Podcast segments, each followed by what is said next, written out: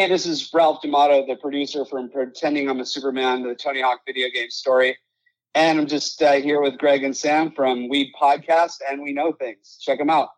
Well, hello, everybody, and welcome to episode 199 of We Podcast and We Know Things, where we recap all of the week's nerdy news. My name is Greg Hall, and alongside of me, as almost always, he's got the best damn kickflip in the business, Sam Matora. I wish I could still do a kickflip, actually. I was on a scooter the other day, bro. Landed 6 tail whips. The kids still got it. The kids still got it. If you didn't do a one-footed grind to a one-handed landing, I'm out, brother. One-hander lander, baby. I love it. I love it. Episode 199, one away from 200, and you'll find out in just a moment why I, you know, kind of primed up Sam with a skateboarding reference there. But episode 199, brother, we're almost at the 200. This is kind of crazy. I never in my wildest dreams I thought we'd make it here, but I'm happy and glad we made it. I honestly questioned if we'd get to episode 2. Dude, I can't believe we did one. I still remember that. You ready? And I was like, well, never been behind a mic before, but let's do it. Yeah, literally, our episode 1 was the first time you ever did anything like this in your life. And I would say you mission accomplished, dude. I mean, I don't want to go back ever and listen to episode 1, but I mean, if you say so, I'll take it. But I know I was horrible, but I'll just take it and say thank you. I listened to episode 1, my friend, and while both of us say the phrase "to me" a lot, like "to me this game sucked," "to me this movie was awesome," "to me," we do that almost every sentence. That's but it is to us, you know. We don't want to make people saying it's a horrible game, but I hear you. Yeah. I understand completely. And I think the first ever question I asked you misinterpreted. So other than that, 198 episodes later, we're still doing the damn thing. We appreciate you out there, the kind listener. And I'll double down on that for a listener. We've mentioned him on the show before, but I just have to kind of double down even further. M. Cassini, Mike, I just want to say thank you because this guy, not only has he been with us for a while, he continues to it's been a hell of a ride. He continues to support the show, whether it was, you know, monetarily or on iTunes or just some kind words. And he struck again with some really, really kind words that I just wanted to share. I asked him if it was okay. He said yes. He DM'd the pod the other day on Instagram at We Podcast and We Know Things just to drop a line. And he said, and I quote, "I'm listening to episode 198 while driving the family down to Wildwood Crest and Cape May. Congratulations on 4 years. I want to say I started around episode 71. Keep the goodness coming." Wow. Mike's man, we've known that for a while. We always stay in touch, but I know he commented me on a post saying like, hey, AMC's going to be open to see New Mutants. I said, I'll wait for Disney Plus. He just laughed. Yeah, 128 episodes, right? Yeah, 128 episodes if he listens to this one. I trust your math better than mine. And that's not counting any bonus episodes. So if he listens to the interviews, he's probably in the 160s. Like that. God bless that man and his family. That's over 250 hours of content. Can you like fathom that somebody's been listening to us talk for 250 hours? All I can say is, you know, thank you. Firm handshakes and, you know, have a nice beer. That's the best I could offer, my friend. Fuck that, man. Hugs. You're getting hugs. I don't care about the Rona. You're getting hugs, brother. Take a chance, Columbus did. Thank you so much, Mike, for the kind words. And thank you to everybody who's been on this crazy journey. I mean, we've been around for 230, 240 episodes now, but we don't count the bonuses as mainline episodes. We like to give them their own place to shine. So this being episode 199, just thanks to everybody who's been on the ride, and I'm sure we'll get sappy about it next week in episode 200. But we got a big show for you tonight. We're going to talk about an interview we just did, hot off the presses, as we're recording this episode the 13th of August on Thursday night at 8:49 p.m. Crazy late for us. Holy shit. Who needs sleep? Who needs sleep? Because I got to edit 2 episodes when this shit's done. But anyway, after this, we got we're going to talk about that interview. We got our picks of the week. Sam can win trivia tonight. He can win trivia. It's 10.5 for Sam. I blew the lead again. 9.5 for me. He'll then take over. I'll tell you what, I got a Pokemon question for you. I think it's in your realm. You know me. I always like to give my friend a chance. You know, I don't want to just kind of give you a crazy ass question. So I gave I gave you one in comics. It's kind of in your wheelhouse. So all right, so we're on the same ballpark. Yeah. All right. Sam will take it from there in gaming, where then I'll jump back in the hosting seat for movies, TV. Sam will give us his CGC spotlight, and we'll be one more episode closer to 200. But let's start off by talking about this interview. We just got done interviewing Ralph D'Amato, producer of Pretending I'm a Superman, the Tony Hawk Pro Skater story. That's right, a documentary all about the Tony Hawk Pro Skater games. Ralph was a producer for that documentary, and what a great hour-long conversation that was. It was absolutely fantastic, and I'm just honored that, you know, obviously we get to do this podcast. You know, we were lucky enough to kind of see an early screening of the film, and I know I loved it, and I know you loved it. It was such an early screening that they changed the frickin' credit song on us. Yeah, you'll find out what song and why they did that during the interview, but that was an awesome change. I went in all confident. I was like, I'm gonna drop this May 16th ender because my birthday's the next day, and he was like, nah, bitch. So yeah, no, that was awesome. It was funny, but yeah, such a fun interview. That'll be out on Monday. So Monday, August 17th, you'll be able to hear that one day before the documentary drops on the 18th, available digitally wherever you can get your shit. Yeah, so it's like now it's like we have to watch it again because we have to see if they added what, you know, what if they tweaked to something else. So yeah, definitely rewatch. You got to watch the final cut, and quite frankly, the song that they chose for the end credits in the style they did, I got to hear it. I think that was meant to be. We talked about, so Ralph was a producer not only on the film, but he was also a producer at Neversoft on 8 of the Tony Hawk Pro Skater games up through Project 8. So we talk about that too. Don't get me wrong. We go behind the scenes on the Tony Hawk Pro Skater games, from interviews with skaters to physics to all the cool things that made Tony Hawk special. Then diving into the documentary itself and trying to transition of, hey, this wasn't your directorial film, like another guy directs these movies. Ludvig Ger from Sweden is the actual director. What was that like, being a producer on the film versus being a producer on a video game, and all this cool stuff? And where was Bucky? We talk about it all, friend. Yeah, no, it was a really good conversation. I'm glad that, you know, he gave us the time. Yeah, so that'll be available on the 17th on Monday. Look forward to that. It'll be its own bonus episode in our feed, not tacked on to this episode itself. So the next buffer between 199 and 200, of course, it's an interview because that's what we do. And to me, it was like our little bonus of 200. It was like, here, you know, we got lucky with this one. So to me, it just felt like so right. Yeah. And honestly, this was the perfect interview to take us into 200 because it's a medium that speaks and a topic that's very, very close to us. So Tony Hawk Pro Skater, I mean, like, holy shit, it's we were 90s kids. We grew up with it, so of course we loved it. Yeah. So Sam, let's start off the show with our picks of the week. So, you know, I've been on a little YouTube hole lately. Like I've been watching all kinds of stuff, but one thing that I watched this week that I really liked was the Todd McFarlane Like Hell I Won't documentary on Sci-Fi Wire YouTube.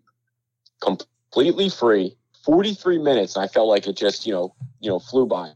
Obviously, if you don't know Todd McFarlane is, he was the creator of Spawn. He worked on titles of Hulk. He did Spider-Man.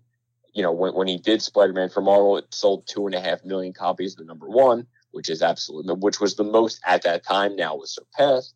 But you get interviews with Jim Lee, Mark Silvestri, Mark Bernard's there, Joe Quesada, at the time the Marvel's Entertainment creative director, Robert Kirkman. So you have a lot of people there just kind of giving their side of the story of what it was like for Todd and how passionate it was, and you see that kind of like he didn't have the freedom he really wanted at Marvel, which is basically led to him doing Image Comics, starting Spawn, and kind of him, Jim Lee, and all them guys doing their own thing, you know, Rob Liefeld, all that. You know, and it kind of shows you that it all wasn't just sunshine and rainbows, like he had his legal battles and stuff like that. So kind of brings you through all that journey and his road to Spawn 300, which I own, by the way. It's a beautiful, great story. And you kind of just get a peek inside the mind of what kept him going, what kept him ticking and motivated. And I thought it was brilliant. So if you have 43 minutes on YouTube, completely free, Todd McFarlane, Like Hell I Won't. Wow, all that in just 43 minutes, huh? Yeah, and that's why I was like, man, I could have watched, you know, an hour and a half of this, but, you know, I'll take what I can get. Yeah, for sure. Mine is it's a Netflix series. It's been in my queue for like 2 years. And I just never got around. I know all about it. I know. Tell me about it. And like, I just never got around to watching it. But after I got done what will be a future pick of the week, I just said, all right, this, I like this genre. This has been sitting in my queue for 2 years. Let me just give it a shot. And it turned out to be amazing. Like, I'm talking, its final run is coming in 2021. Season 3 was this year. I'm talking like quickly becoming one of my favorite shows from a Netflix original standpoint. And I'm talking about Atypical. Have you heard of this? I don't think I have. Yeah. So basically Atypical follows the journey of a kid who's about to graduate high school. I think he's 18 with autism. And it's a comedy. It's not, you know, it's not a drama or anything like that. It's a teen comedy type deal. He's got a younger sister who goes to the same school, helps him through some things. And he's obsessed with Antarctica, and he talks a lot about that. And it's like his trigger that makes him, you know, gets him through the day or when he's in a tough situation. And he loves to give out facts and things like that. And he tells the truth way too much, and it gets him into some precarious situations. But it's a really, like, I won't say lighthearted, because at the end of the day, he's battling autism, but it's funny. It's witty. It goes there. It gives me exactly what I want out of like a 30, 35 minute show. It's got a really good B and C storyline. It's not just an A story, and it's kind of weak on the other ends. I really like the side stories that it offers with the parents and also with his sister and what she goes through, and some journeys specifically in season 2 that she has to go through that I really enjoy because it spoke to me. I went through something similar. So really, really good show. Atypical on Netflix. I know I'm not the only one of our listeners who likes it. I know there's a couple people out there that have mentioned it in the past, which is why I've put it in my queue in the first place, but it really lived up to it. I'm really looking forward to season 4, the final season in 2021. I've been putting it off long enough, Sam. It's time to do trivia. I don't want to lose. I don't want it to be over. I don't want to blow another 3 to 5 point lead, but the time has come. Go ahead. I will ask it first. Yeah. We'll see what happens. Give me the chance to tie. How many Pokemon cards are in the Fire Red Leaf Green set in English? What? Can you repeat the question? How many Pokemon cards are in the Fire Red Leaf Green set in English? I thought, I know we were big back in the day with Pokemon cards. You know, you're privy with numbers, and I thought maybe this was in your realm. I took a chance. We'll see if it pays off. In English? We'll see if it pays off, Cotton. You're not talking about the base set, like the original? Because I can give you that one. Yeah, this is the Fire Red Leaf Green set in English. That's what the question is. Not total cards, in English. Yes, yeah, give me the answers. I have no idea. Okay, I have A83, B94, C102, D116. Jesus Christ. Don't you love when that happens? You think you have a number and then it's not. So strategically, all I have to do is get this right. That's it. Yeah, that's it. Because then you can't win, because then at most you'll be up a point and a half. Because remember, it's race to 11, but win by 2. You'll have to tell me that we've always played win by 2. It's got to be win by 2. Is all you need. 25% chance, brother. I don't know. Give me the answers one more time. A83, B94, C102, D116. The thing you're saying, though, you're specifying in English. Yeah. So that was in the question, so I felt like that was super important, so I made sure that I, included it. I'm getting a 4-sided die. I'm walking now, and I'm getting a 4-sided die, and I'm just going to roll it. All right. And if it's 1, it's A, 2, B, 3, C. Part of the dice. Let the fates decide if Sam's going to be the trivia champion or if I have a chance to come back. There you go. That was loud, and I apologize for everybody. It landed on 4, so I'm just going to go with D and cross my fingers. Dude, that is correct. 116. No. Heart of the dice. Just like you do, heart of the cards, heart of the dice. Bro, if this was episode 200, that would have been even cooler. But I got to update this. It's now 10.5 to 10. I think last week I just guessed 2. I think you did have a double. You might be on a 2-3 guess rate, so you've been on a good road. Just keep guessing, keep going with your gut because it's working. That's sick. The die, man, of all things, the die has kept me in the game. You better keep that handy for next episode if you get confused. All right, man. This is a comic book question. It's now 10.5 to 10. I'm within striking distance. Yeah. Stargirl is not Blue Valley's only appearance. It has appeared before in the comics. Which DC hero was the first to call Blue Valley their hometown? Wait, repeat the question? Well, I kind of went like on my own on that, so I can't repeat it word for word, but I'll give you... Oh, yeah, just hit me again. I'll give you the premise. Stargirl, the TV show, is not the only time Blue Valley, where they live, Blue Valley, Nebraska, it's not its only appearance. It was around in the comic books, too. Which DC hero was the first to call Blue Valley their hometown? That's interesting. It's like, I feel like I should know this, and it's on the tip of my tongue. I think it could be so obvious. I'll give me the answers. I just want to play it safe. Superboy, Kid Flash, Aqualad, or Artemis Croc? I'm in my it's right. Blue Valley. Who the hell was in Blue Valley? Say them again, please. Superboy, Kid Flash, Aqualad, or Artemis Croc. Let's go with Kid Flash. It is correct. Awesome. I would have accepted. Right, that's what I would have accepted Wally West if you said it. Just to let you know. No, but with Flash, it just sounded right, and I'm glad I went with my gut and not, trying to double guess myself. But isn't Aqualad like from the sea? Like I'd imagine that he'd be out. Yeah, like Aqualad was from this, but he I don't know if he had another thing. I don't know if he was like similar, like Cast Away, and he kind of I forget his origin. But. Yeah, I went with all Young Justice just to try to keep it in the family. No. You did good. It just Blue Valley. It just felt like Flash to me. So you're still up by one. So I'm still puckered up for next week, episode 200. What if it is where you end it on episode 200? I will be devastated. Wouldn't that be great? What perfect timing of everything is. It took us 200 episodes to crown a best-of-5 champion. Oh God! Like it honestly, Greg, I think it's meant to be. Next week. We should not be able to get answers. We should just have to know it. But anyway, let's get into the rest of the show. All right, I'll take it over in gaming. We'll start off. Rocksteady officially confirms its next game. Yeah, and more to come. It'll be unveiled fully. Maybe not fully, but it'll be unveiled at Fandome, which, by the way, is 9 days away. Holy shit! And. Dude, I just see the list that they have out, and it's like, oh, I can't believe they assembled all this. You did a Marvel thing. You said assemble for a DC thing. That's genius.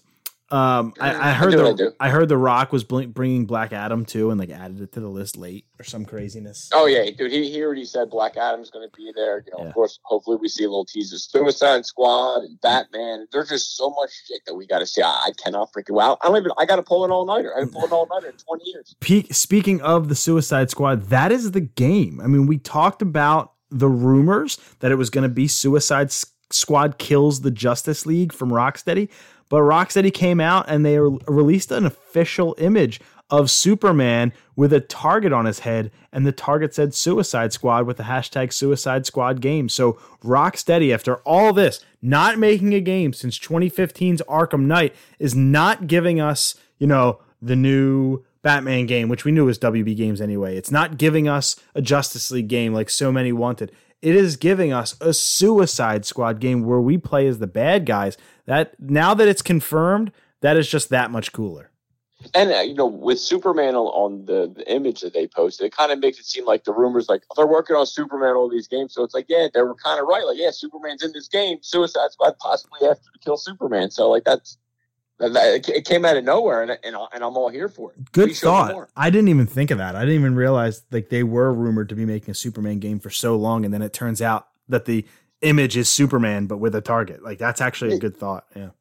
Yeah, so it's just like, wow, so maybe the little news they heard, that's the little whispers they heard there, but then you hear the full picture that it was the Suicide Squad anthem. Like, I think it's genius. Yeah, and I think the only downside and the only thing I'm disappointed with is after 5 years from not hearing a peep about Rocksteady, it was just a random Friday afternoon tweet, and it's like, it deserved a little more. I get the reason they did it because they want more eyes and ears on Fandome, and exactly get the buzz going, get people on. Exactly. Like, I mean, I hear you. You kind of hope they, you know, maybe in the PS5 they kind of hit you with that. That, of course, that would have been an awesome way to reveal it by, hey, open up Twitter. There's the new Rocksteady game. Yeah, and I like that's how Nintendo's been doing it recently, and it's annoying. Like the Pikmin game and Paper Mario just kind of revealed, and not really with any. So like you're right. I think if the PS5 event or even the Xbox Series X event, whatever, if one of them showed up with this game, and even at the end, if it was just a quick teaser and it said more to come at Fandome, I think that, because there were 600,000 people watching those things, I think that would have gotten more eyes on Fandome. But I get it. DC, this is going to be their biggest presentation, arguably in the history of their at least entertainment division. And they want to go all out. I mean, there's a possibility that WB's Batman game is there. There's a possibility that another DC property game is there. So, like, this might not be the only game. So maybe gamers would maybe not have watched it because not every gamer's into comics and TV. So true, I get it. This does put more eyes on the Fandome. But at the same time, this would have been a baller of a surprise announcement there. No, I agree. Like, I can see both sides of it. And it's like, you know, both I can agree with, and it's like, you know what? In the end, I was going to watch everything on Fandome anyway, so yeah, I win either way. I just think the game deserved more than a Friday tweet, but other than that, the fact that we know it's real is just super hype. But it was a solid tweet, though. It was a plus under 140 characters. That takes skill. Yeah. So, you know, we go from an awesome high to some horrible news here. Halo Infinite has been delayed until 2021. Now, ouch. Just like you just said, you can see it both ways for the Rocksteady thing. I can see it both ways for this. I'm going to try to paint the picture from an optimist perspective. Oh, of course. Even though I'm not optimistic, this is soul crushing. Very, very soul crushing. Greg, I know you're crying yourself to sleep, but please paint your picture. At the same time, though, this game was releasing on Xbox One as well. That's why it's so crushing for me. I was not getting a Series X, but this game was going to be in contention for my game of the year, and I was very much looking forward to it. But now it'll just go in 2021. That's okay. I would say cross it off the 2020 list, brother. So here's what sucks about it, and then I'll paint the optimist picture. Okay. It sucks because now you're launching your big new flagship powerful console without your big giant new flagship powerful franchise. The franchise that put your console market on the map, that sold Xboxes, that made Xbox the name it is today. Without Halo Combat Evolved, the Xbox probably dies after the first one. Oh, 100% easy. Obviously, Halo was the game that carried Xbox through life. Now, to release a new console without a Halo game is crushing. However, the original Xbox was the only console that debuted with a Halo game. The 360 didn't get Halo 3 for a while after release. Yeah. The Xbox One didn't get Halo 5 for over a year. So it's not unprecedented. And the 360 was the king of its generation. And the Xbox One would have sold more if they didn't flub the marketing so bad beforehand. So I don't necessarily think that this console, to be successful, needs this Halo game. Will it help? Absolutely. Will it help massively? Absolutely. But I don't think it necessarily needs it. You couple in the fact that people love graphics, and that's what this thing's going to have, with the fact that it's going to have Game Pass, another thing that's great value. You add in the fact that we're in the middle of a pandemic, so supplies are going to be lower, and demand is going to be super high because people are home. That's also another reason this thing will continue to sell, and it won't take the hit. The big problem I see is that while the 360 and Xbox One did not launch with a Halo game, they weren't supposed to. This one was, and it was already announced. That's why it's crushing. Now, my question is, they never gave you a date in 2021. How long of a delay? Is it going to follow suit, like you just said with the other one? Could it be a year delay? What if it, you know, creeps up to December 2022? 2021. It definitely No, but they didn't give you a date in 2021. Yeah, but it won't be December 2022. That's 2 years away. Hey, well, you just said it got delayed a year. What's just another year? This will be the same thing as the last system. Yeah, but this one is a lot farther in development. I think that the I'm just playing both sides. I think that the 10-minute demo that it got at the Xbox Series X game showcase, I think that taught the development team at 343 a lot of valuable lessons. That yes, your gameplay has to be tight, but it also gamers expect a certain aspect of visual fidelity, and the landscape and the first look of it was really cool, but once you got up close and personal with those textures, boy, they were rough. And I didn't even notice it my first watch, and I said it looked stunning, and I stand by the fact that it did look stunning, but when you really break it down, it didn't look great up close. And so I think that this is going to be more for polish. It's going to be more for graphical fidelity. I think they're going to figure out some more capabilities of the Series X as it launches. And I think we're in for, if it's not March, because I think March is the month. If it's not March, we're looking at probably October, November. It could be up to a year. Ouch. I mean, hey, I know I don't have no skin in the game, but I know. I feel bad, and I don't want to see Xbox too bad because of this. Obviously, I wish you guys had this game at launch. Like I want Xbox to do great. I want Nintendo to do great. I want PlayStation to do great. Like I just want more of this. More games. I think that this was I think a bigger problem for Xbox than just the piece of software getting delayed is what this does for Game Pass, because every game showed at that presentation would be available at Game Pass day one. And while there were 21 other games shown off that are all going to be available, none of them are Halo. And if I told you that for $15 a month, you could play, Halo Infinite at launch without having to buy the $60 version, that means you could literally get Game Pass for 4 months before it would equal just the price of Halo. On top of that, hundreds of other games. That right there would have been a huge draw for Game Pass, and I would have resubscribed because I ain't buying the $60 thing, but I'll definitely get Game Pass. Shit, Battletoads comes out in a week. You have, I mean, at that point to get all them games, you'd be stupid not to get it. And so, I think that takes a big hit is Game Pass, and because you have to think too, you would have a shit ton of people that would have signed up for Game Pass to play this, but you also would have had the millions of players from Xbox One that would have bought this game and Series X at launch that would have bought this game. So not only are you missing out on the $15 Game Pass subscriptions, you're missing out on the $60 software for now. Yeah. It will eventually come out, and it will be better for it. You know that old saying of the delayed game is eventually good, a rushed game is forever bad, all that stuff. So, I think that's always the excuse we give a delayed game. Cyberpunk's been delayed a billion times and this, that, and the third. Yeah. So I'm on board with that. That's fine. And I'm okay with the delay. We have enough shit to play. We'll be fine.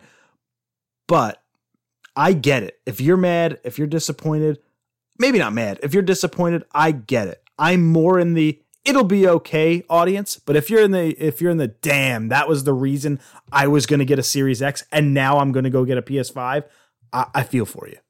Great. Well, welcome to the good side. And speaking of Series X, we now have a confirmation for a November release. And they did this after the Halo news. So what they wanted to do was try to spin some positive PR after what they knew would be the negative shitstorm that would come in from the Twitter audience by delaying this game. The problem is they didn't even do it right. They gave us a release month, not a date. And that's cool. Now we know it's coming in November and we don't have to wonder. But you only had four options left: September, October, November, December. Yeah. It's not like you had a year. So this is their chess move. This is them moving their little knight. Boom. They move him his spaces. And now they're waiting to see what PlayStation does. Now, is PlayStation going to drop the hammer and say, November 5th, here we come, or December 2nd, here we are? So I feel like that was just the chess piece move. They don't have to move the chess piece because they don't have – Spider-Man's not delayed. The big PS5 launch title is on track. All they have to do now is say their release date and their price, and they're gonna be just fine because they don't have to deal with the PR of having their number one launch game delayed.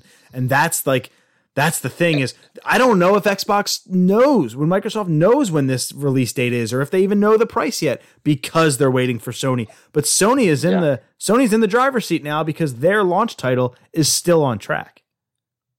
True. No, that's true. And I think we heard today with Miles Morales that it's a full gameplay of him. They've released another image. It looks beautiful. And, you know, I feel like, again, it's tipping in PlayStation's side, you know, losing this. It's tough. I just hope that Miles Morales comes out on PS4 as well, because I have no urge to buy a PS5 this year and I really want to play that game.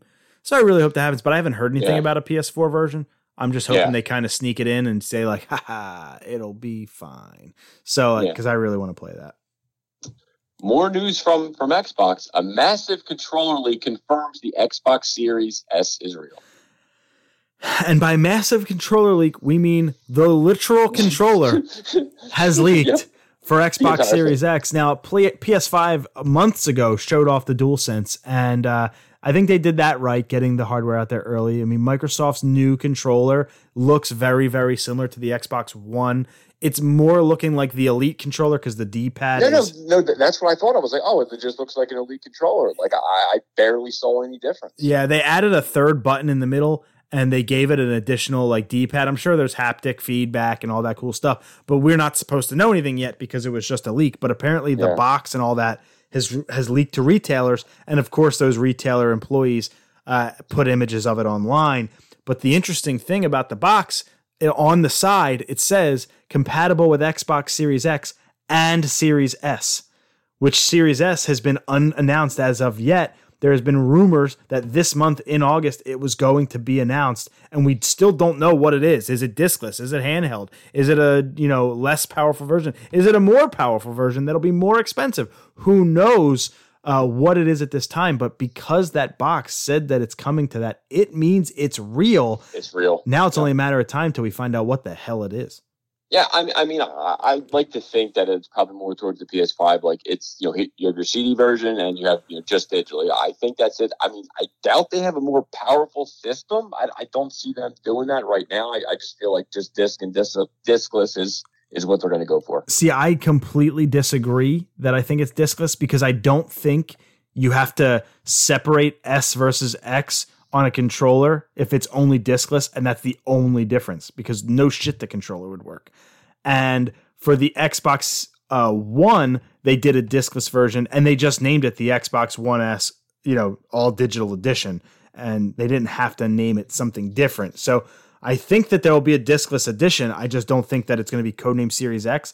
I also don't think it's going to be a more powerful version, because X is just generally more powerful than S. It has been like that in the Microsoft ecosystem.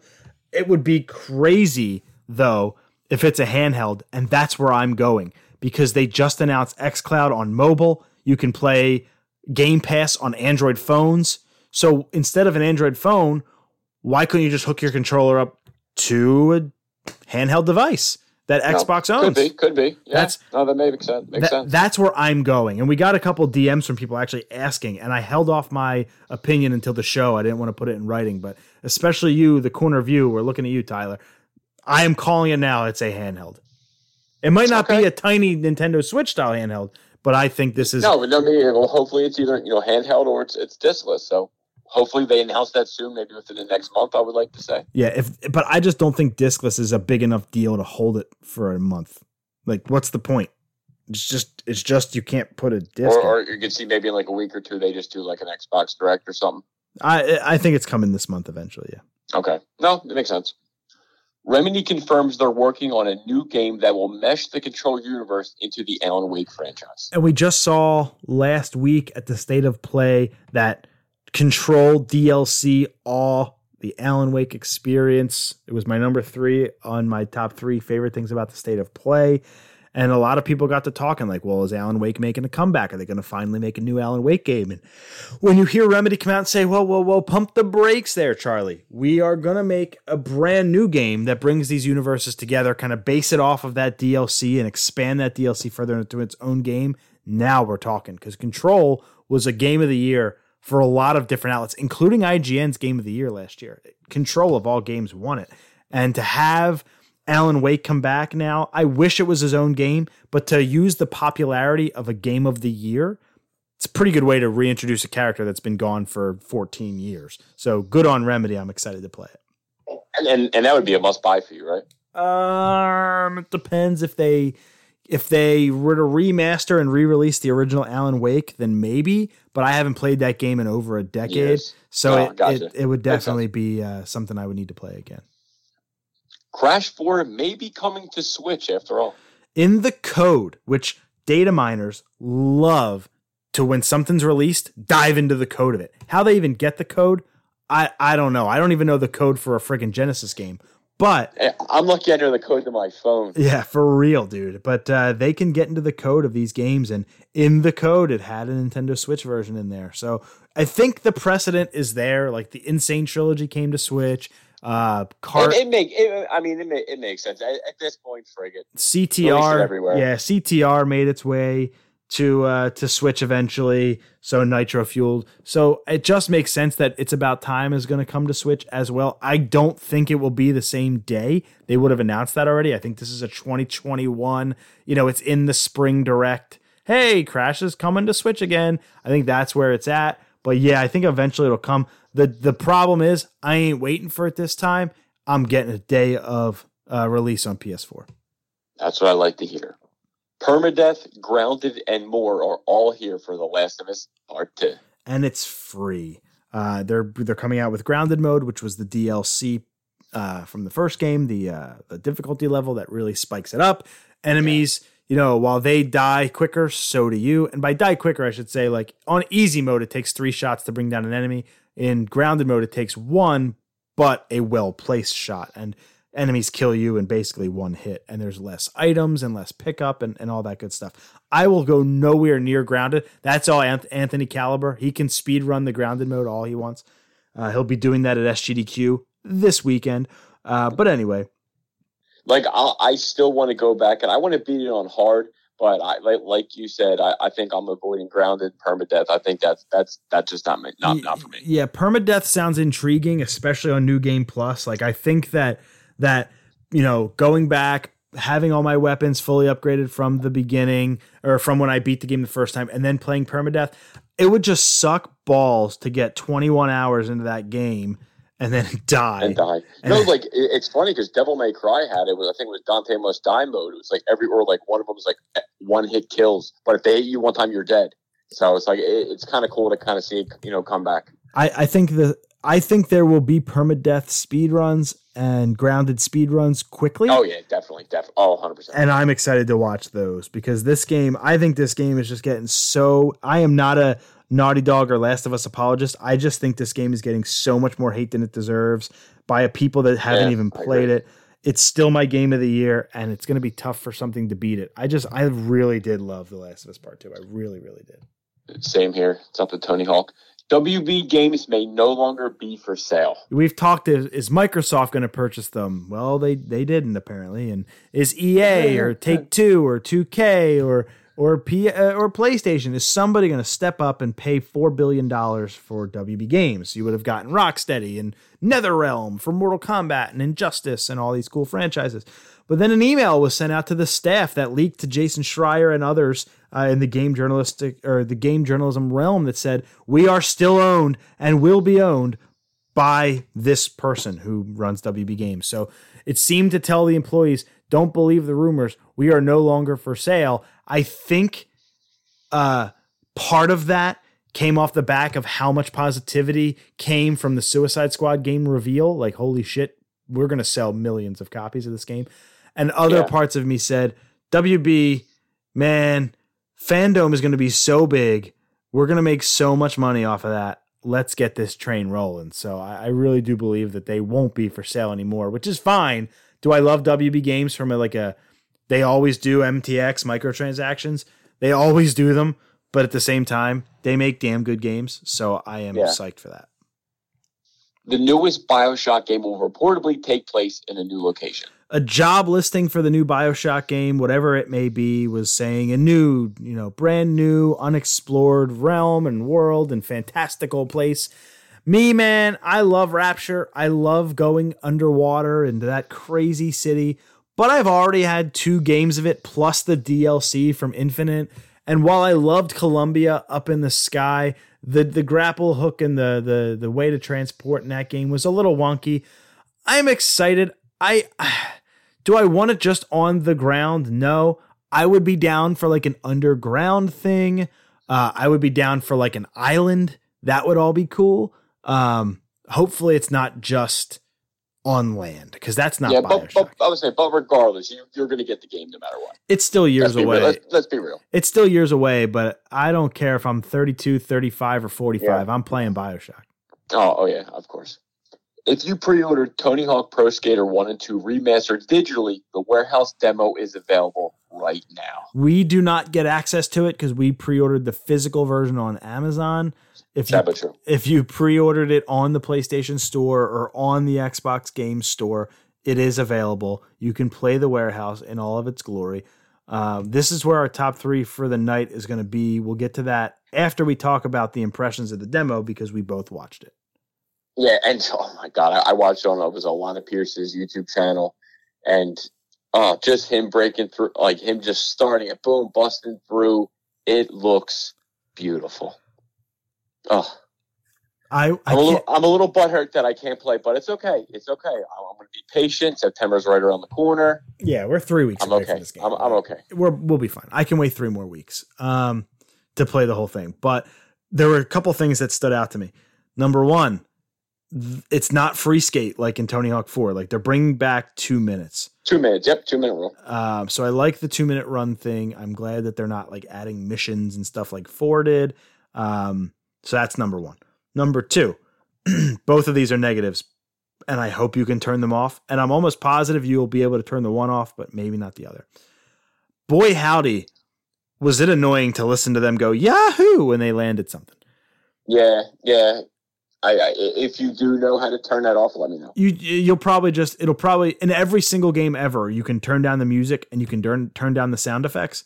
I'd imagine there will be a third option for voices that you can just turn down and not hopefully. And not have them go yeah when they land a big trick, because it was cool the first time and then annoying as shit by like the third.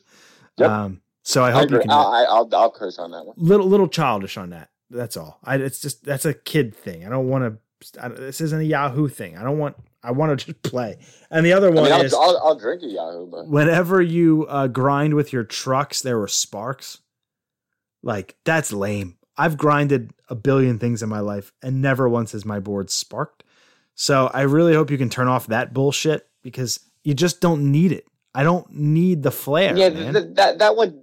That one didn't bother me as much. I just thought, I was like, huh, okay, I see what they did there. But it was, it didn't, pull me one way or the other. I'm just not one for flames in my games, I guess. I actually, that WWE 2K Battlegrounds game they're releasing in September, like the arcade one.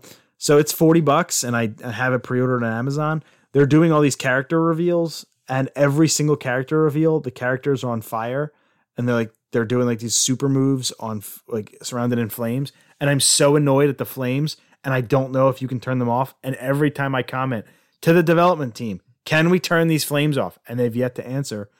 I've canceled my pre-order. Yeah. I was going to say, I was like, you're telling me you canceled, right? Okay, perfect. Just as I thought.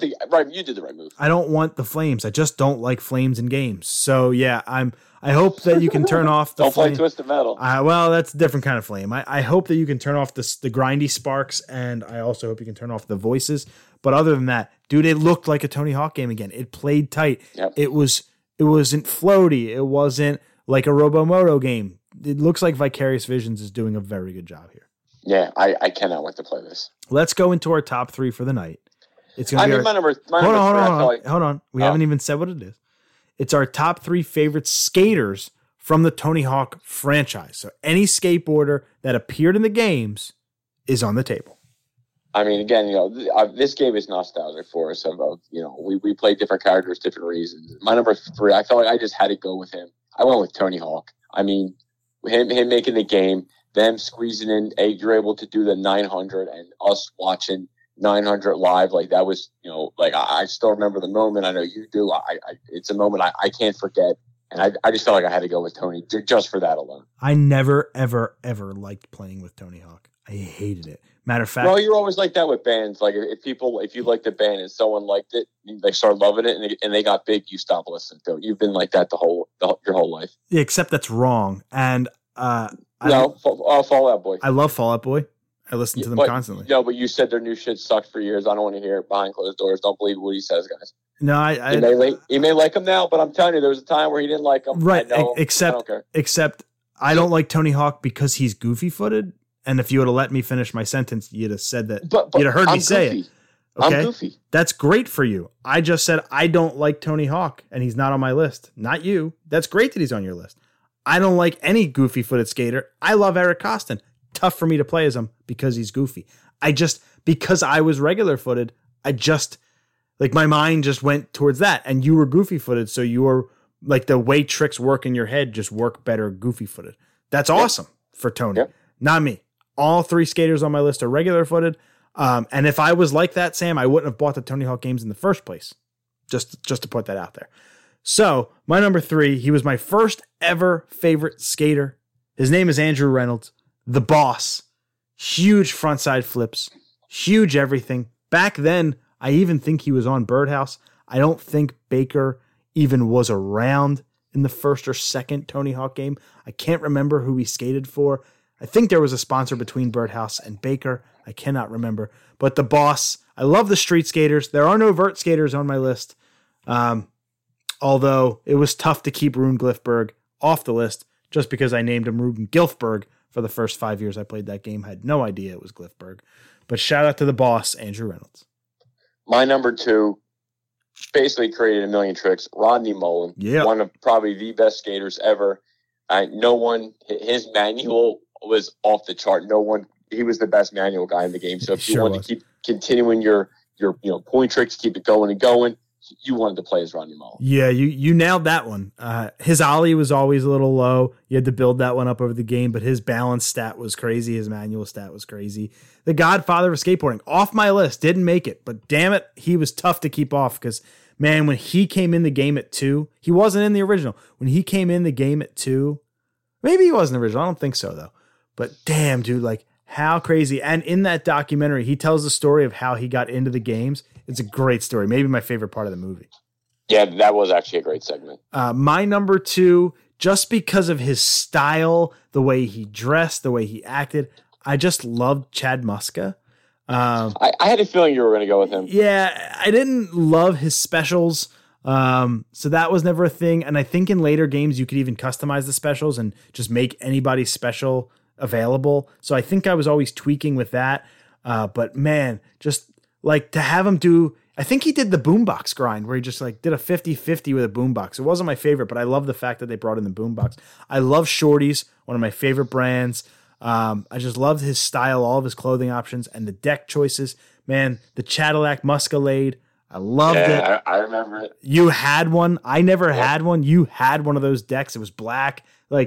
That was probably my favorite deck you ever owned, even on top of the cool Birdhouse graphics and stuff. Always the other one for me. But this was definitely a great board to have. Yeah. What about your number one? And real quick, I just checked. Rodney Mullen was not in Tony Hawk Pro Skater 1. He started in 2. Thank you, sir. Do that there. And my number, no surprise, Bucky Lasek. He's been my favorite skater since a kid. I still have pictures of me with one of his board with my nephew Nico on there. I have good memories with Bucky. I always watch him kind of compete the X Games. Him, Tony, Bob Burnquist. But for whatever reason, I always stuck with Bucky. I always thought he was the man. He still skates. He's on Subaru's racing rally team. He owns a giant tortoise who feeds him with giant watermelons. I follow him on IG. It's a great follow, especially if you like dirt bikes, stuff like that. And him still doing tricks with Tony, so it's awesome. Bucky Lasek, my boy. Your first ever deck was a Bucky Lasek Birdhouse, and it had the rooster on it. Yes, it did. I think the first two I had, I think they were some with the same farm animal. It reminded me of Looney Tunes, that same rooster. It was supposed to be they couldn't do it for licensing reasons, but it was very, very close to, I think it was Farm Glow or Gilm Glum or something. I think the one is him holding the magnifying glass or something that. I think that's the one I have a picture of. Yeah, I loved those decks. They were super. I think that was my favorite board. My favorite deck I ever had not my favorite deck. The first deck I ever had was the Tony Hawk Bird Skull thing. So yeah, just I remember on Christmas Day getting that deck and then calling you. And, yeah, 100%. Like I was going to say, I remember Christmas, like you just said, your first deck, Tony Hawk. I was doing ollies out front. Kev McCormick judged our ollie contest. It was awesome. Yeah. My number one, still one of my favorite skaters to this day. Cannot believe he's still rocking and rolling at the level that he is. But Jeff Rowley, not only crushes it on commentary for SLS when he does it, he has to be commentary. He is still just complete dedication to skating. Yep, 100%. Jeff Rowley, never forget that commercial, man. First, complete dedication to skating. First of all, he had the best special grind, the dark slide. And he even had the Rally dark slide where he would stand on the middle and the tail and not the nose and the tail. Man, I loved his specials. I loved everything about Jeff Rally because I'm also a Flip guy. Flip was my deck choice growing up. So to have anybody represent Flip, I was always into it. So I'm down. Love me some Jeff Rally. Good choices. You went. I was solid all around. What? Who was your number two? I'm sorry. Rodney Mullen. So, all right. So you had two vert, one street. I had three streets. So some good representation across the board from both vert and street. Yeah, we did good. And the last topic we got on games, Madden 21 is introducing a 6v6 game mode called The Yard. It looks so dumb. Yeah, I was like out. I haven't bought a Madden game since like 13, or 14. I'm good. Did you watch this trailer? I did. Yeah, it was like a minute and a half or something, and I wish I could get that time back. I mean, thank God it was only a minute. I hard pass. Like I don't even think about it. They made it a big deal. Like you can customize your avatar, and I'm like, we know everyone looks like they've been spray painted. Like it was colorful. To me, they just missed me completely. You're gonna love this or absolutely freaking hate it. I appreciate innovation because we always talk about them being a $60 roster update and da. So like they tried the story mode before, they're trying this. Man, do I ever appreciate them taking a risk? And I love like NFL Street or backyard football and stuff like that. So 6v6 is a cool idea, but you're going to try to make it in the same play style as Madden, and I don't want that. I want a blitz style game. I want something where I can go pile drive the quarterback 6 minutes after the whistle. Dude, you nailed it. Blitz. That's what I would want the 6v6, 100%. Yeah, so hard pass for both of us for Madden 21. Will be the third year in a row I skip Madden, and I'm okay with it. Save the $67. That's it's a lot more now than it used to be. Yeah, that's for sure. All right, let's get into the movie section where we're actually going to drop a review. Our own review of Pretending I'm a Superman. Yes, we talked about, Ralph D'Amato and our interview with him. We hit on the doc throughout this episode a little bit, but now let's give our impressions of it, that it's available on August 18th and we've both seen it. What'd you think? I think our cut was, hour 10? Hour 12. Yeah. Hour 12. And it just brought me back to all these memories of playing the games and hearing details that we didn't know before, or the struggles here of going here and what Tony was thinking over here, and it just brought a different aspect. It just kind of, I'm just going back in my head, just thinking of the good old days watching skate videos and actually skateboarding. I thought this is a must-watch documentary for everybody, even if you skated or didn't. What I loved about it is it also spent 20-25 minutes telling the story of skateboarding and how it became popular and culturally relevant, and like in LA. And just in general, too. I mean, we're over here in Philly, and we felt that impact, too. And Tony Hawk, the games came along at the perfect time. It was the perfect storm. You'll hear me say that during the interview of, if this game came out 2 years earlier or 2 years later, it would not even have had close to the impact that it did. And I mean, but it was like you said, everything was that. X Games, him with the trick, the game, everything fell perfectly into place. Like, you hear things with, when they tried to buy out Tony and him making, him saying I made the best, business decision of my life of my answer. So I was like, wow, that's I didn't know that. I mean, you think, okay, he was probably offered something, but good on Tony. Yeah. They dive into the business side of it. They dive into the behind the scenes of the game. They dive into the progression of the games, moving through THPS4 and a little bit into Thug and Thug 2, they even slightly touch on Project 8. Ludvig Gurr, a Swedish filmmaker, was the director of this film. Does a great job in his directorial debut, at least of a non-short film and or YouTube video. So really, really loved it. If you like the Tony Hawk games, if you love skateboarding, if you just want to know more about skateboarding, or if you, like us, are very excited for these remakes coming out September 4th, what great timing. August 18th, it's available. I even have the IGN review. Oh, okay. Let's see what they got. Let me hear. I wanted to do ours first so we couldn't piggyback. Let's see if they agree with us and if we have anything to say about it. Okay, and if they hate it, they didn't skateboarders. Okay, they're nerds. Got it. A documentary about video games and even more about skateboarding could sound like a strange mashup, but Pretending I'm a Superman is a polished film that weaves together the story of not only Tony Hawk and Tony Hawk Pro Skater, but also the influence the game had on so many skateboarders, from pros to those inspired to pick up a board and start riding on the street.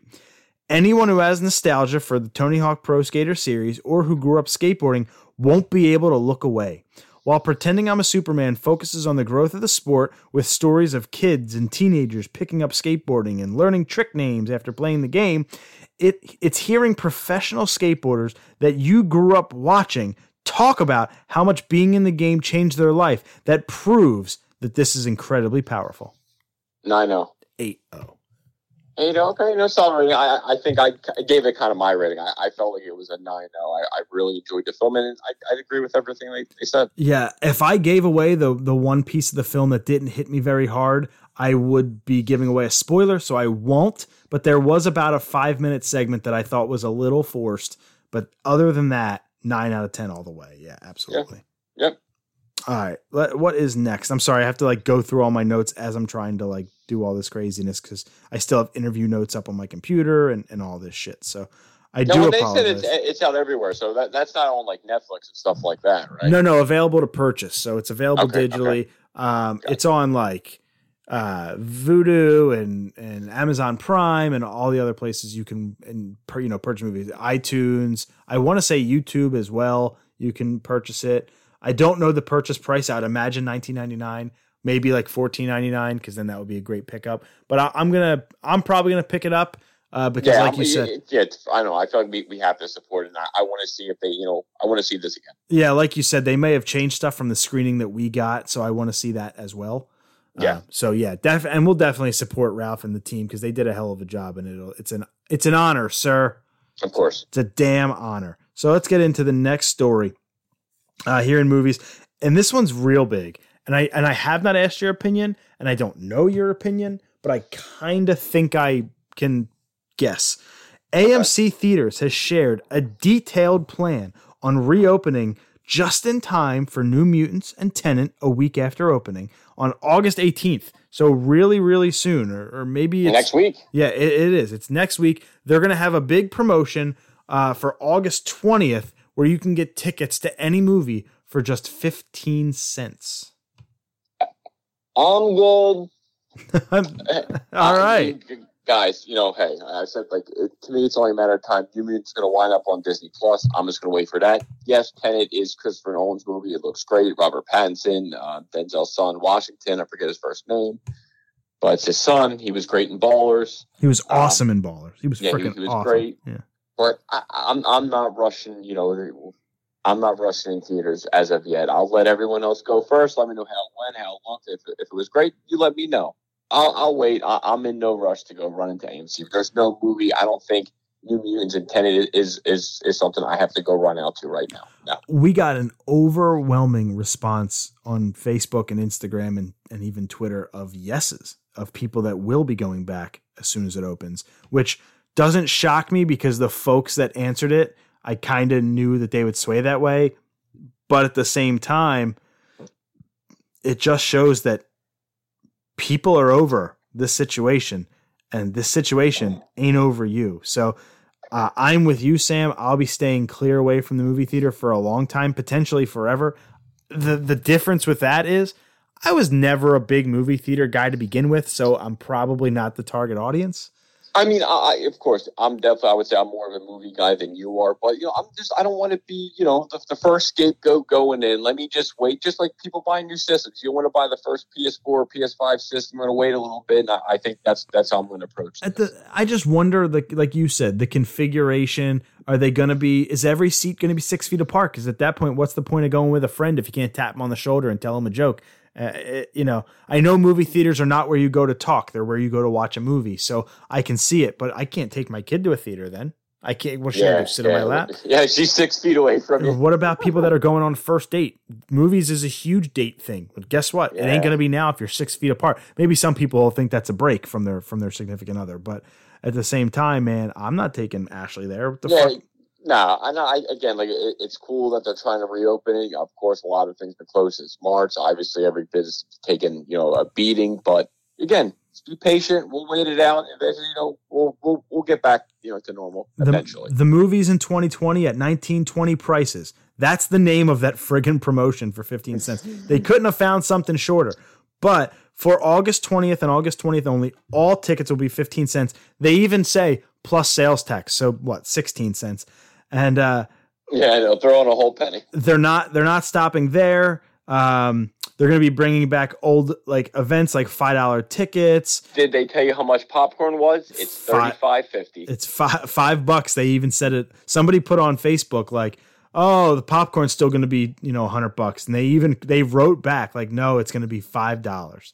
So, which is still ridiculous. They dropped it 50 cents for them. It's ridiculous. The $5 promotion, they're going to include movies like Black Panther, Back to the Future, Ghostbusters, Grease, Star Wars Episode 5, The Empire Strikes Back. So for that, that's cool because that'll be the first time a lot of Star Wars fans our age will get to see The Empire Strikes Back in theaters. So that's that's a good point. Now I'm thinking, one hand I'm thinking, well, most people probably already own the movies. You know, I own most of the movies you just named. But so you said, okay, having that theater experience for that, okay, yeah, you're probably good point. So I think that is cool. Here is my big problem with the entire strategy and why I think it's ass backwards and people should see through this and not go for it.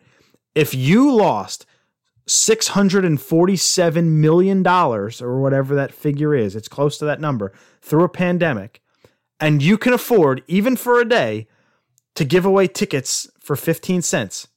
That tells me, and it's something we all knew before, but it's putting it in stone, that the profit margins you make by charging people $13.50 to go see a movie is fucking ridiculous. Well, you said $13.50, and again, that could be sometimes, you know, if you go at night, it's like an $18.50 if it's 3D, HD, 21, 22. So it's you're the profit margin 15 cents. It's all right. You know what I'm sure they were handed a package. They got a lump sum or a bailout type of deal, but I don't know. Guys, guys and girls, just make sure you think about this before, you know, you make a decision. Just make sure it's the right move. It'll really make some people, I hope, really think about going to the movies in the future and paying $13+ for a ticket when you gave it away for 15 cents. They're robbing you. It's flat out. You're never going to convince me otherwise. They're robbing you. We already knew it because we all thought the movie prices were too high. Hell, that's why you go to the matinees, because you could see a $6 movie. But even then, that's 100 times more than 15 cents. So you're right. You know, again, but then that's me, you know, going into matinees and also sneaking in a snack or two. So it's you know what I mean? I'm really taking the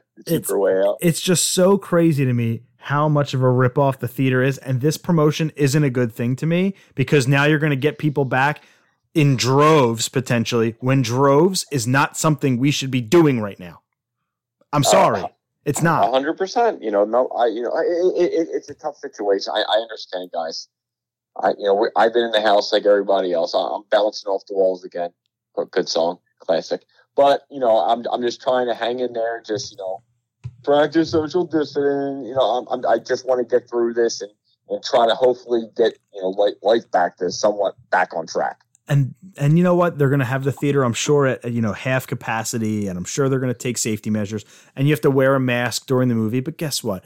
People aren't going to do that, and they're going to take. Oh my God, dude! Once you say, "Oh, I have to wear a mask" during the movie, out. immediately out. When I'm at the movies, I want to be comfortable. The seats are comfortable. I want to get comfy. No matter what, I'm never going to get comfortable in a mask, period. And there are people on AMC's Facebook in the comments saying, guys, just wear the mask into the theater and take it off once you get in. They're never going to be able to enforce it. And like, you already have dickheads saying that on AMC's own Facebook page. Bro, I can't wait for the frickin' viral videos that are going to come out of assholes during movies yelling at other people for you know, I'm not wearing a mask. Just put the fucking thing on. And like you said, good point, and if you don't want to, then just don't go. Like if you can't abide by these, if you can't abide by these guidelines, or you're one of these people, and guess what? It's your right as American. If you want to be those type of people that don't want to wear the mask out of these stores, but guess what? That's what we have to do. And if you don't want to contribute to society and help out, and if you don't want to comply, then stay the fuck home. Yep. Well, I mean, yeah, I'll just leave it at that. Yeah. Go find another place that doesn't enforce it. There you go. Go find another way home, pizza boy. Jared Leto's Tron 3 finds a director. Boy, do I not care. I mean, you know, Tron 1, of course, was good. Tron 2, I just thought was, you know, it was okay. I liked it. I didn't love it. Like, I know a lot of people did love it. I like Jared Leto. I think he's decent. I'm not by any means in a rush to see this at all. But if I do, I probably would see that in matinee because it'll look cool. You Doug, though, you like Tron Legacy, yeah? Yeah, I just thought it was okay. I think the first one to me was still a little bit better, but that's just me. The New Mutants, like we just said in the AMC thing, will reportedly still release in theaters later this month. They actually gave a date of August 28th, so the 20-cent ticket thing. You can get them for advanced screenings, I want to say. I'd like to think, because those fucking movies won't be out by then, Tenet or New Mutants, so you can buy like in advance. So I'm sure they'll have like, you know, the times and stuff like that picked out. But I think the big story here is that New Mutants is actually going to happen. And it looks like that now, with AMC announcing their opening plan, that whole September 4th Disney Plus thing was fake. Yeah, I mean, could be. It could be where they just had a crazy last-minute kind of deal or change or an idea or something. You know, we don't know. I also think because the company that leaked it was Australian, maybe Australia isn't getting the film in their theaters, so maybe it's going to Disney Plus in Australia and not here. I don't know. I don't know. That's actually a good point. I didn't think about it like that. Yeah. Yeah. Which means that anybody who wants to pirate it, just like wait a week. And then you can just you're good, and then you can just pirate it from somebody who puts the HD version from Disney Plus on the internet for free. I don't know. I don't support pirating, and I don't do it or whatever. But we are not numb to the fact that people do it. So, last story in movies: the Lego Star Wars Holiday Special. No, not that Star Wars Holiday Special is coming to Disney Plus. This is a new one on November 17th. This kind of came out of nowhere. Very much so. I don't remember ever hearing about this or reading about this, but this is awesome. This is why I'm getting some new stuff on Disney Plus, because I feel like I've been stagnant on there. I'm just waiting for Mandalorian Season 2, but they're still taking my $8. It's funny because they keep saying this is coming to Disney Plus and this is coming and that's coming, but there's never a date. So it's like we have all this shit coming, but we don't know when. So it is nice to know that this is coming. I would love it if they threw up the original Star Wars Holiday Special, that horrible Hug Day one or whatever it is. No, at first, when I first read the story, I thought that's what it was. It was like, oh, this is Legos. Okay, cool. It's new. No, I think it's cool for the kids. For you know, Lego movies are always fun, so I'm in for it. If it's in the same vein as the Lego movies, then yes, I'm excited. If it's just another Lego thing, like you can find all over the kids version of Netflix, I'm not interested. But this is probably a skip for me anyway, just because two things I'm not super duper duper into.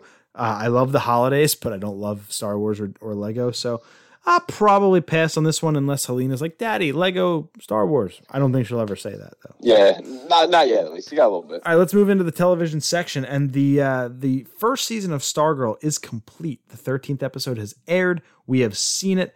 Let's talk about the show as a whole, and then without spoilers, what we thought of that finale.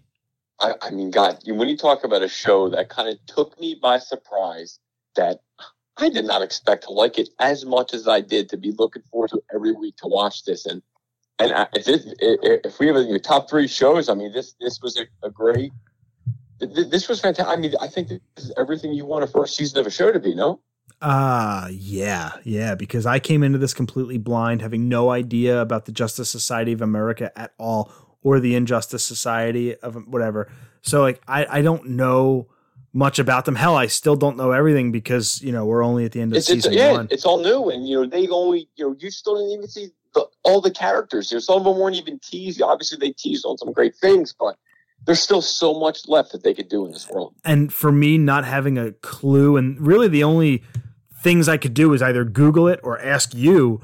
For somebody who doesn't know anything and who had to resort to either Googling things or asking you about them, I still was able to follow it. I was still able to connect to these characters, except for the son. I was still able to, to really enjoy it. And just, like you said, out of kind of nowhere, I think when this got announced, we were laughing like, yeah, this show's probably going to flop. And then it turned out that it might be the best thing on Disney Plus this year, maybe even last. No, and I think a lot of people said the same thing. Like, wow, this show kind of came out of nowhere. Like, the positive feedback, like, I think it's one of the best rated superhero shows, like, besides, like, Arrow the first, like, two seasons, because I think that was, like, 100%. But yeah. This was fantastic. I mean, Luke Wilson, Amy Smart, Breck Basinger, who played Stargirl. Like, I love the main cast. I love the supporting cast. I love the superhero characters they use, the villains. I love the absolute tease that they did for 13 for this basically set up season 2. Like, that character was never shown before, to my knowledge. You know, at least live action. So yeah. I think that if you have not watched Stargirl, you have to. And there is a mid-credit scene at the end of the finale.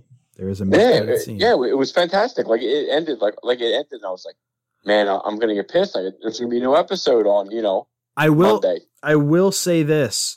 I think, just to cover my ass, I'm almost positive I earlier said it's the best thing on Disney Plus. I meant to say DC Universe app. If I didn't, I don't know what I said, but I just want to CYA on that one. No, you did good. And also that you mentioned DC Universe, that season 2 isn't going to be, or it's going to be strictly on CW now. So, you know, I was reading fans were worried about, you know, cost of production. Is it going to be the same place? Like, no, we're still going to shoot, you know, where we are. A couple things are going to be changed a little bit, but if we didn't think that we could bring you something better than season 1, we wouldn't even bother doing season 2. But he was like, we're excited. We're going to get back on it. And, you know, hearing his cycle was like, great. I cannot wait to see where they go with this show. What's something I'm excited about for this show, and something that caught me by surprise about it, was that at first glance, it looked really family friendly, and it looked, you know, more geared towards the teenager, young teenager, just by the vibe of it. It wasn't Swamp Thing. It wasn't Titans. It wasn't Doom Patrol. It was more the family friendly, didn't have the language and things like that, but they take risks, and they also put some very adult content in there as well that I didn't expect the amount of deaths that we would have gotten. And maybe they're not all permanent, but at the same time, they are as of this recording. So, either they're frozen, they were stabbed, you know, like that. Again, it was a brutal. It was, you know, it definitely. I don't know if it was for kids, but you know, it definitely, you know, it draws that line that, you know, it's a TV-14. I would say. Yeah. I would say, you know, TV 12, 13, like that range. And, you know, again, coming for me, like, am I going to get over that Luke Wilson's in it? And I did. And I'm looking at him like, that's Stripesy. Like, that's who I'm looking at. And, you know, again, like you said, the mid-credit scene of a character. And it's like, wow, like there's so many ways that they can go with this. And they got me. I'm on for the ride. This will be in contention for top 3 show of the year. Absolutely. 100%. You know, we have Umbrella Academy. We have The Boys Season 2. We have The Mandalorian if it doesn't get pushed back. Like, we have a lot of things still on tap. I have a couple shows that are in my contention from Netflix. So there's going to be a lot of space for only 3 spots. But to know that this is even a contender when we would have thought at the beginning of the year that this would have been a pretender, that's a damn good thing. No, 100%. Let's go into the review for Marvel's Agents of S.H.I.E.L.D., the series finale. Okay, before you start, just if you read, don't, please, hopefully, if it's spoilers, I'll just pop out, because I this is all I have left to watch. I actually been caught up and I watched everything. I just have to watch this finale. I didn't get a chance. You think I'm not a good enough host that if I see a spoiler, I won't read it? Just checking because, I'm lucky, knock on wood, I didn't see any spoilers or anything like that. So I just want to kind of finish this one out. Like I'm in it for this ride. Almost at 100, or I think it did have over 100 episodes. So it's good to see that, I still think it went on a season or two long. But it's good that they got the ending, that they weren't cut short. They got the ending they knew was coming. They got, hopefully what they deserved. Well, also after a rocky start, season one got pretty shit reviews. So for them to stick with it. One started off great, and then it just took a slow decline. Yeah.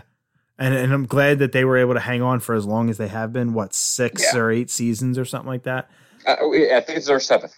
That's it. Yeah, it started in 2013. I mean, we normally won't just read some random review of an episode, but this is the series finale. So yeah, I'll read the review, and like you said, you haven't watched it yet, so I won't ask you for your impressions. But given that Marvel's Agents of S.H.I.E.L.D. may only now exist for a select audience of diehards, and that every character dies in the episode, I'm just kidding. This two-part finale was exactly the type of send-off the show needed to deliver. It moved nicely, filled with a lot of action and special effects to close out this thing. But most importantly, it took the time, enough time, to touch base with each character and give us the closure we've craved when all was said and done. That's good to hear. 8-0. Yes. Solid. No, that's good. I think that's exactly what everyone wanted, because they had so many characters on it. And there's a lot of story for each. What the hell was happening? So it's good to see that they fucking crossed the bow nicely. Tied. The bow. There you go. I was struggling. It's late. It's 10:00. So this next, we talk a lot about The Boys on this show, and just some more news about this show. Dude, this came out of nowhere for me. Literally nowhere. Super hype for this news. Sean Ashmore joined season 2 of The Boys as Lamplighter. And if you don't know who Sean Ashmore was, he was in the X-Men, the first 3. He was Iceman. So to get him as Lamplighter, I was like, oh yeah, he's back. So I'm just freaking so hyped to see what's he get into in The Boys. All right. So let's say The Boys season 2, the first 3 episodes, they drop at, let's just call it noon on September 4th. Okay. Mm-hmm. That's the same day that Marvel's Avengers comes out, but it's also the same day that Tony Hawk comes out. And Tony Hawk from Amazon gets to your door at 11:58 a.m. What are you doing first? What are you doing first? The way the post office been delivering, the mail didn't. When I started this, the mail wasn't here. Last 3 days, it got here like 7:30. What are you doing if they both arrive at the same time? I'm watching The Boys. Yeah, me too. The Boys, I think, will be available at midnight. So I think and just knowing that you're only getting the first 3, I feel like I'm going to just devour that first 3, sit on that for a second, and then I go to Tony Hawk. The thing is, my wife is actually a huge The Boys fan as well. I got her into it. So you better hope that you guys can watch it right away. If not, then Tony Hawk. That's the thing, though. I work, that day. Yeah, so I actually can't watch The Boys till that night anyway. So, I'll just take my lunch break and play 30 minutes of Tony Hawk. That's all I'll get. I'll have to wait until The Boys is over and she goes to bed before I can play Tony Hawk. So I'm actually going to be The Boys first, just because I can't do either when I'm working. Oh, okay, gotcha. The Patrick Star Show has been greenlit by Nick. This is a SpongeBob spinoff all about Patrick. And I'll say it. If I've said it once, I'll say it 1,000 times. I just don't care. Yeah, I mean, I think we're grown out of it, and I don't, your daughter's not really watching SpongeBob, I don't think yet, so I don't think it's a show that you're at least jumping at the bit for. But I feel like maybe this is a show that probably has happened a little bit too late, maybe. Yeah, like a decade. But I mean, hey, maybe it'll be good. Who knows? So, hey, good for you. The thing about SpongeBob is it's one of the shows that kind of transcends the growing out of it thing. Like, if you grew up at SpongeBob and liked it, you probably still like it. No, I know when my nieces were over, before COVID, when they were over, you'll put on SpongeBob, and I would, sit down right next to her, watch SpongeBob, laugh, and remember, I remember watching this episode, the next episode, it's new, I remember this one, so, yeah. I just never watched it. I missed it by just like a year, and I was just at a point where, man, once I picked up a skateboard, I put down the Nicktoons, so I just missed this one, and I just never cared, and I didn't care about the movies, the games, nothing. So this one's just a complete miss for me. But like you said, probably a little too late. Yeah, nothing wrong with that. You're all right. The Hulu Animaniacs reboot got a release date. It's coming November 20th, and I can't wait. I love it, and I love that it's on Hulu exclusively. Yeah, I mean, I don't have Hulu, so I mean, I love the Animaniacs. I loved them as a kid. And, November 20th, that's freaking... I didn't realize it was that fast. So I'll have to figure out something. Yeah, like I said, man, you can have my logins. I'm that good of a... Cool. Then, there you go. Then I can watch that, and maybe I'll finally watch that other Marvel show that... The Runaways? The Runaways, that's on 2 or 3 seasons. Yeah, I won't say which one. I won't say which one, but you hooked me up as a friend with some logins. I'll hook you up with a friend as some logins. Oh, look at that. One hand watch the other. The Fresh Prince of Bel-Air is going to be rebooted as a drama for an unnamed streaming service. Out. So out. I don't want no part of it. I just, I haven't even watched the old ones, the original in years, but if it's on, I love it. That was one of my favorite shows growing up. I'll just stick to my OG version of the drama. Hard pass. Is it weird that I'm from Philadelphia and never really got into that show? I would say a little bit. He was born in, North Philadelphia. I was born in South Philadelphia. So I was like, and in the show, I always felt like I had to watch it. And in the show, he's from West Philadelphia. Oh, well, it was West Philadelphia, born and raised. Can you imagine North Philadelphia, born and raised? I mean, it's the same shit. I mean, it was Will Smith. It would still work. Yeah, either way. It's but I like you. If an episode was on, I'd watch it. I just never like. I mean, dude, I just love the relate him and Uncle Phil. Rest in peace, James Avery. Him and of course Carlton. I mean, Jesus. I mean, Barry Romano. They were fantastic. I love the whole cast. And the Butler, Jeffrey. Oh God, here I go. I completely understand the cultural relevance that the show had. It just never was a show that like did it for me. Listen, I like Sister. I liked Married with Children, and that's probably not the right demographic. Like the TGIF shows, like. Full House and what's the other one? I can't remember on TGIF. So I like that style of show. Yeah, this one just never really touched me. And now that it's going to be a drama, dude, I couldn't be more. Yeah, you're even more out than you were. To call something the Fresh Prince of Bel-Air and to not have it be a funny like comedy, I'm out. I guarantee they just call it the Fresh Prince or something. That or just called Bel-Air. Oh, God, they could. They probably will. They do that all the time where there's name shows after a place. And it's so – I love Ozark just as much as the next person. But, like, I'd much rather it be called The Launderers. But, all right. Okay. Olivia Munn reportedly returning to relaunch G4 TV. I mean, I think this is actually good news. I love Olivia Munn. I only watched back in the day a little bit of her on G4. I really loved her in The Newsroom. I thought that's probably the best thing she's ever done in her life. But, I mean, great. This is great. I'll definitely check out. Hopefully she comes back for more G4. I loved her in The Newsroom. She was really, really good in that show. That was the best thing she's ever done. Yeah. I just heard, what's his name? Daniels.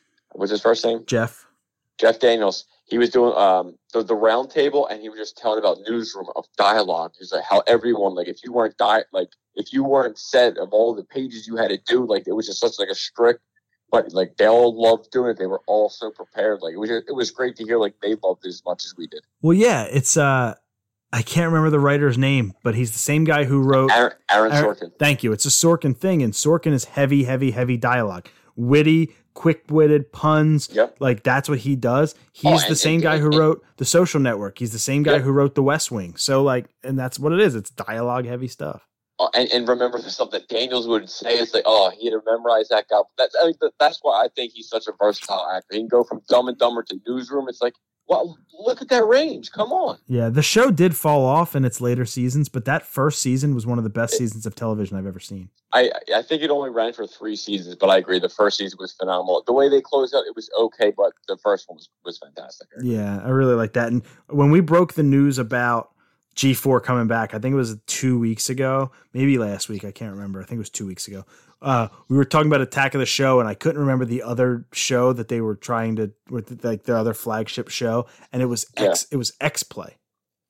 X-Play, I don't remember that one. That had Adam Sessler and Morgan Webb. That was the show I watched more. That was more about games. Like that was just games. Okay, so you're probably there, and the little bit I watched was G4. Yeah, Attack of the Show. Or Taco Show. Gotcha. Sam, what's your CGC spotlight this week? CGC spotlight this week, we got Batman. No sketch this week. I felt like, three. I'll wait a little bit, then hopefully I'll come back in with some more sketches, get a couple more done. But this week we got Batman 189. This is the first Silver Age appearance of the Scarecrow, Jonathan Crane. Came out in February 1967. So, Silver Age, I consider this a little growl. 9-0, off-white, white pages. Gardner Fox story, Sheldon Moldoff and Joe Gila art. Carmine Infantino and Joe Gila cover. His first appearance came in the Golden Age. It's a detective. It's just a little expensive, couple thousand, so I don't have that one on the radar. But maybe one day, it's just a beautiful yellow cover. But I had to get the Batman at 189 to hold me over for the Silver Age. Surprisingly, there's 7 9/8 on the census. I didn't expect it to be that much. 29 6s, 39 4s, and for 92 and 90, both 43s on each. So it's not. To me, like, this book would be more if you're looking at Batman. Of course, when you get into comics, you start small. You might start with a 5-0, go to a 6, 7, 8. I think I started at like a 7, hit an 8, and then just jumped to a 9. I just felt like 9-0s and above. I just felt like it just met where I wanted to collect, and it kind of felt it just felt good to me. But only one story in here. It's called Fright of the Scarecrow. The Scarecrow, his origin is retold. He's a psychology professor, Jonathan Crane. Motivated by the derision of his peers, takes inspiration from fear-based protection, rackets, and crafts a masked identity of himself as the Scarecrow. So it was good they had to bring him back from the Golden Age. I think, Scarecrow, I think he's one of Batman's, one of his better villains. Again, if you saw, Batman Begins, I thought, Cillian Murphy, he did a fantastic job with Jonathan Crane. Like, I almost consider Batman Begins almost better than The Dark Knight. Like, I really feel like those two films are held in such high regard. Mm-hmm. But, it's my spotlight this week, Batman 189.